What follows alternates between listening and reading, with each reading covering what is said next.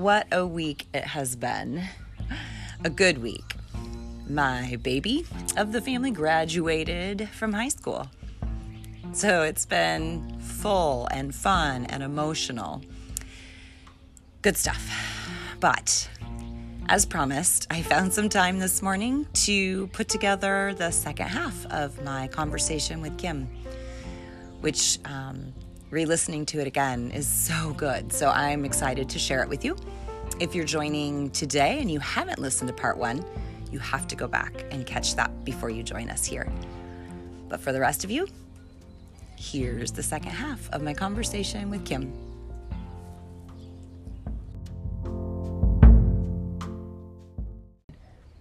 what is fair? Mm-hmm. It's not fair. Someone's husband passes away unexpectedly. Right. It's not fair. Someone's child passes away. Or someone's cancer comes back. Yeah. None of that's fair. No, that's fair. So why am I excluding myself Mm-hmm. from not having an? I deserve a fair life. No, I don't. And so I, I get that. I understand that on a hundred percent level. So then I don't understand why. Why do I struggle so much? And it has to come back to, I mean, this complete flip that C.S. Lewis did for us in this understanding of our story, which is if I'm still looking at blueprints mm, of a life that looks like this, a certain way that it was supposed to be designed and made from the beginning and maybe parts of it are fitting that blueprint, but other parts aren't. I, st- I feel like they're stragglers. They haven't become part of the blueprint because that's not what I wanted in the story, right? So it's this whole idea that those stragglers are part of the original blueprint. Mm. They weren't. Mm-hmm. Um, they weren't interruptions. They weren't hard things. They weren't unfair things, they were planned mm. things, which when I say at first, part of me is like, how how cruel and awful that you would plan it this way for right. Lily or for anyone, right? But if that was the plan and you chose me to be part of that plan, what happens if I take myself out of my blueprint and insert myself into God's blueprint? Of my life. And in my head, I think this word you and I both have just recently talked about after it came out of my mouth very unexpectedly last week when I said maybe if we could do that, we would feel less victimized. Which, when I heard you say that, I literally gasped, rewound it, listen to you say it again. Shoot. She said that. Yeah, yeah, I did. I said it. It was quiet. It was kind of a whisper. I heard it so loud. Because that is the last thing we want to be. No, yeah. But it was the the first thing I thought, yep, that is what I'm doing. Mm-hmm. That is where I am living. Mm-hmm. Especially when I'm in a down place and I'm in a a hard part. Mm-hmm. I'm this is too hard. Why is this hard? I can't go anywhere. I can't just get up and go. I, I've been a mom for 18 years and I still can't just get in my car and go somewhere, you know? Mm-hmm. I, I can't go out of town without planning care for my 18 year old. Mm-hmm. This is hard. This isn't, you know, such literally the victim of my own life story. Mm-hmm. And I, my attitude goes there. And when I heard you say that, it just bugged me because it yeah. was it was it. Mm-hmm. And I I feel like I preach a life of n- not doing that, but I do see it, and I see it more lately. Mm-hmm. I think that's probably why I touched such a nerve because it's definitely been here much more lately. Mm-hmm. As I'm because when I think about being a victim, I think I don't have any control. The outside is coming at me and I don't have control. It makes me cynical and embittered and all of those things. And the truth is, we still get to choose. Like when you said, and this is hard, we're friends, I can say this to you, but when you said, I can't go out of town without making plans mm-hmm. for Lily's care, I'm like, yeah, you can. You just wouldn't. you could. You could leave town, but mm. you wouldn't. Mm-mm. Why? Because you're going to choose to take care of Lily. And I feel like, okay, so if I if that's the truth, victims have no choices in their heads. Mm-hmm. But like main characters of stories choose to live their story. Like if we just flipped it from for me it's the, you know, I can't go anywhere right now because I have a three and a half year old at my side all the time. Yes, I can. I just choose to do what's best for him right now. And if that's a choice I make versus something I'm forced to do, mm-hmm. it's like a totally different story. It's a different game. I've been trying to say, I get to do this mm. Instead of I have to do this. Right. And it really actually just one word can shift your yeah your thoughts and your attitude. Mm-hmm. Again, it's a yeah. practice. It's a practice. it is a work, but it's worth it if I can see a change in the future mm-hmm. and how this goes. Mm-hmm. Right? Yep. Because this is our life. It is.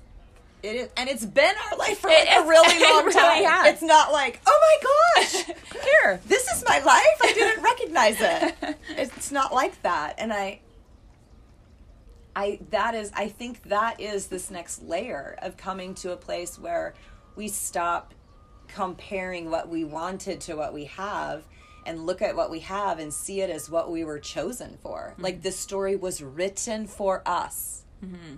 Oh, that makes me almost want to cry. To think that God wrote my story for me, then it's a it's a gift. Yeah. And I'm at the center.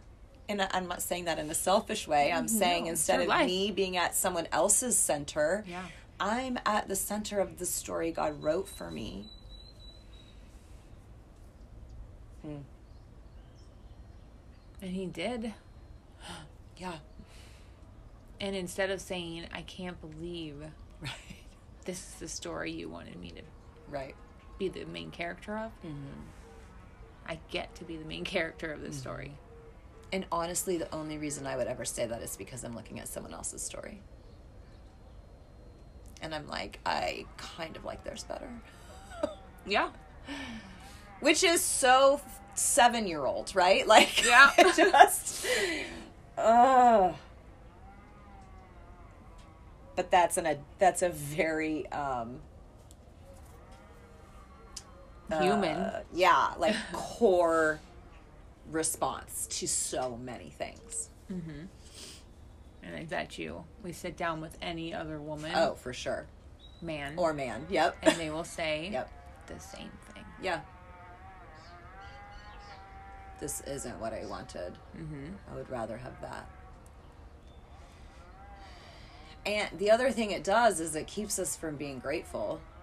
And I feel like so much of what I read in scripture, the secret to everything is about thanks, you know, come with thanksgiving, be thankful, thank mm. offerings, all the, all the things related to gratefulness and it's like a powerful weapon.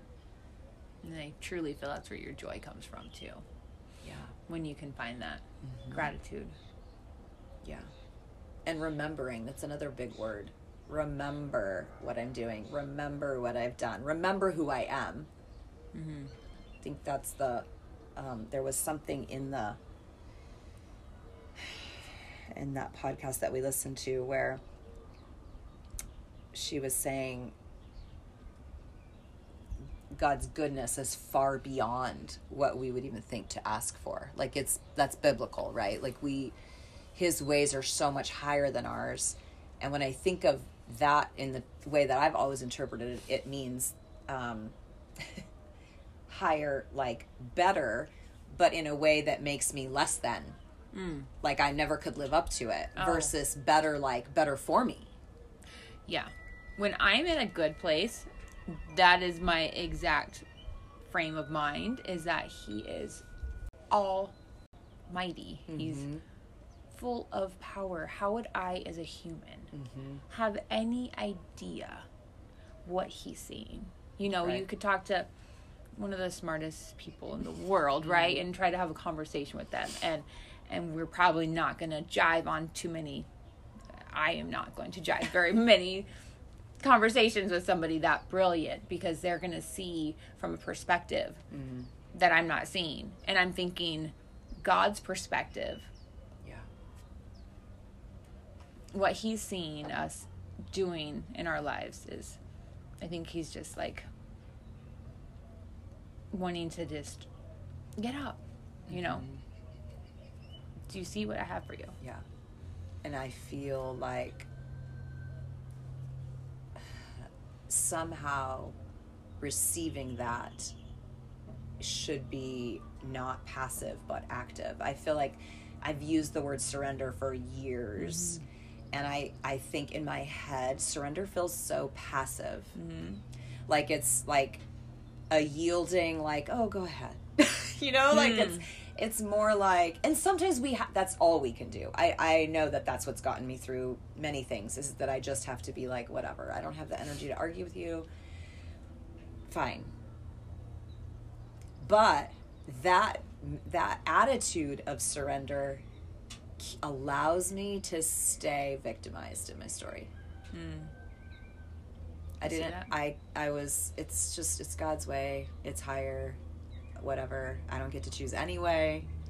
It's not an actively receiving and in embodying hmm. the thing that he's trying to give me. So, how do we switch? How do we go from a place where our disappointment has kind of like shadowed or eclipsed our ability to trust because I still think that's a big issue. Trusting, Yeah. as well as living into God's story in a way that we're excited to do rather than reluctant but willing to do. Like, what, how, I don't know, what does that look like? How do we do that? There's got to be, I mean, it's, I'm sure there's no magical formula. There's got to be a way to flip the script, right? Mm, exactly what C.S. Lewis said. But how do you live it? You read it, you are inspired by it. Mm-hmm. There's got to be, to me, it's tiny steps. Yeah. Because I'm, I'm learning this later in life, little tiny habits each day. You consistently stick with them. Mm-hmm. Healthy habits, I'm trying to add. Um, grow into like a lifestyle, right? Mm-hmm. Like I've taken exercising into Yeah. every single day, no matter what, I do it, and mm-hmm. it has become a habit. So I think in the same kind of sense, it would be small pieces of something that would be tangible mm. each day. And maybe it's something we say to ourselves, Right. Like speaking truth over it. speaking truth over it. Absolutely. Like I'm waking up today and I'm living into my story. My story today is a gift. God chose me for this story. He wrote this story for me. And he did. Yeah. And and the crazy thing is is I see you and your story mm-hmm. and I think it's so beautiful. Mm-hmm. You know what I mean? Yeah, ditto. Which is why it's so hard to think sometimes to think, well, why can't we believe that for ourselves? Exactly. When I hear you talking sometimes on the podcast, because you know I'm your biggest fan. I do know I've never missed an episode. but I do think that. I'm like, Mel is like the most amazing person I've ever met in my entire life. Oh gosh. You really are. And so wise. And you just want you to see it. Like, put that mirror, what I see you Yep. here. Right. And I don't know how to do that. And I don't know how you could do that for me. Well, the same. It's the part where we hear, I, I think I said this either last week or one of the times where the new trick for me is that I'm listening to how would I talk to my friends. So like when I hear you say something and I'd be like, "No, Kim, that's not true." that's not true. Like those are the things we have to be willing to say to ourselves whether we believe it or not. We have to say what's true and eventually we believe it. I think so. because I feel like I used this example with someone the other day. I feel like it's possible when I think about the verse, um, commit your way to the Lord and he will give you the desires of your heart. No, not commit. Delight yourself in the Lord and he will give you the desires of your heart. And I was saying, I feel like I have been trying to delight all my life in the Lord. So is it just false that that's true? I mean, you know, I know there's wisdom literature. is not always a if then, it's a psalm. I get it. Mm. But is it possible that what I'm delighting in is just off the mark? And there was a quote by Max Lucado that says, When our deepest desires are not the things of God or favor from God, but just God Himself, we cross a threshold. And I started thinking, Yeah, is it okay. possible that from the beginning, God has been meeting my deepest desires, but they came dressed in the wrong outfit? Like, I Yeah. Mm-hmm. really wanted someone to show up or a thing to show up in Yep. a cute little party dress, and they showed up in a parka. And I'm like, no. Change. change, change. I want the dress, not the parka. Yeah. And all along, he's like, "You're missing it. I'm meeting your I'm meeting your desire. I'm meeting your desire because if I look at what is my greatest desire, my greatest, and I don't know if this is the same for everyone. For me, I think my greatest desire is to show up and get people through tough things. Like I have a desire for that, And you do that. and I do that, and I've done that with four kids. Yeah. So why, if God's like, that's a great desire, it's a godly desire, I want to answer that desire. Here's how your assignment looks to do it. Why am I like, ugh? I would rather do it a different way. Or, Right. you know, like, he's meeting it. It just didn't show up how I thought. Mm-hmm. Maybe I wanted that to be like my professional desire, not my personal at home desire. Hmm. Why wouldn't it? I love my children. I love them to death. Like you said, there's Yeah. nothing that could change that. Yeah. But is it possible that each of those children and their story, me being part of that, was my deepest desire? Yes. What if I took it like that Yeah. and I just wore the parka at the beach? Because I still want my story to be Yeah. on the beach, not, Yeah. not in Alaska. Sorry, No. Alaskans who are listening. oh, wow. What does it look like to recognize where God's meeting our deepest desires? Because if He's a good God, then He is, right? And he is. We've not been if. saying He isn't. So we have to flip it and Right. say, You are meeting my deepest desires. You are my delight. Not the things I get, Mm-hmm. not your favor in a certain way with a certain limelight or whatever. It's you are doing it. So where? Where are you doing it? Mm-hmm. Help me to see that. And I see him in in so many places, like Yeah. all over the place. Because where we when we look for it, we'll find it. Yeah. It's what we're looking for. Right. If I'm not looking for it, I'll miss it. Right. Yep. So it's a daily. It's a it's a wake up and today I'm going to live into my story. Show me where you're meeting my desires. Show me how to delight in you. Show me how to be thankful for your gifts. Mm-hmm. And then maybe in the middle of the day, it's like, have I seen it yet? Mm. Am I looking for it? Did Yeah. I miss it? Mm-hmm. Like, I really have to rewire my brain. That's why I think baby steps with it. Mm-hmm. Just a little bit of a change of a language can make a perspective change. It's always about perspective. I always think about perspective. Mm-hmm. And if you can get that angled correctly, mm-hmm. everything changes. But you have to get that. You, you have to. Glennon Doyle calls them perspectacles. I love that. I love that word. Mm-hmm. Like put them on. But you know, Which is an act of our will. We have to choose to a- put it on. and it is, and it's an effort. And if you're not feeling like you want to do it, you're not going to do it. So Right. the book that I'm reading on the side by Craig Groeschel, he gives this example of how we have to um, get out of our ruts. That if you leave the house, I think it's something like this. If you leave the house every day and you walk a certain way across the lawn every day, there and back, there and back, there and back, pretty soon there's like no Yeah. grass, Right. right? All it takes is walking a different way. But we have to recognize I mean like if I walk out the door and I'm walking into that same rut, mm-hmm. I have to literally say to myself, I can't go this way today. I have to go this way. Yeah. Eventually that grass is going to grow back up, but it's going to take a little while right, of not walking on it. yeah. Our brain has grooves like that. Absolutely. That's what he's saying. Yeah. It's like you have got to redirect that neural pathway. Because you're gonna think every time Mm-hmm. the same.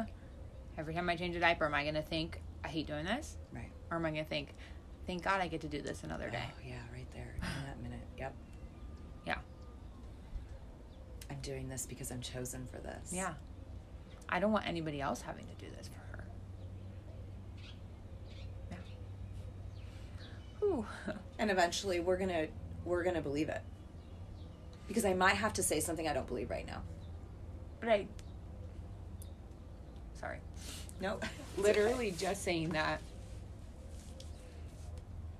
I can see it. But I haven't said that. Mm-hmm. so saying that. Mm-hmm. Oh man. I'm gonna need a nap after this. oh, heavy. Um, but just literally saying that. I I could feel what God's probably been trying to show me for a long mm-hmm. time. Yeah. And why are I know you're not 51, but why at the age of 51 am I finally saying I want to live into the story you wrote for me? I mean, whatever, but I still have some years left. You have a lot of years left, and it's a yeah. It's time to Why? shift. Why'd I get braces at forty-two? I'm so proud of you. because I got a lot of years left, and I want to mm-hmm. fix something I haven't liked. Yep. Right? Yep. Because I've. it's so superficial, but it's it's kind of the same thought. It's like, why would I do this now?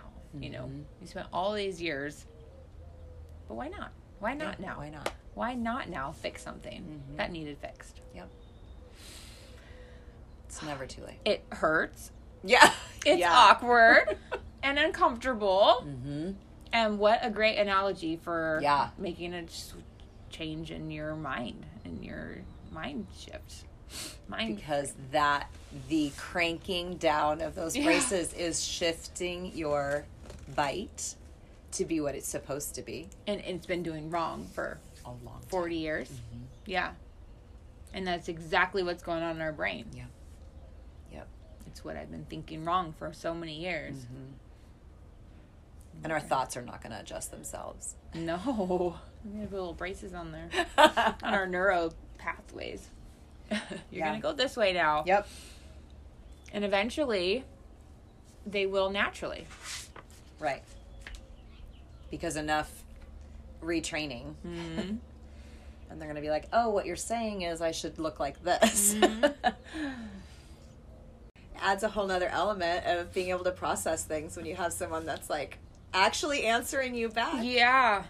Um, yeah, when I listen to you talk, I'm like, oh, I love, I would love to just be sitting there with her.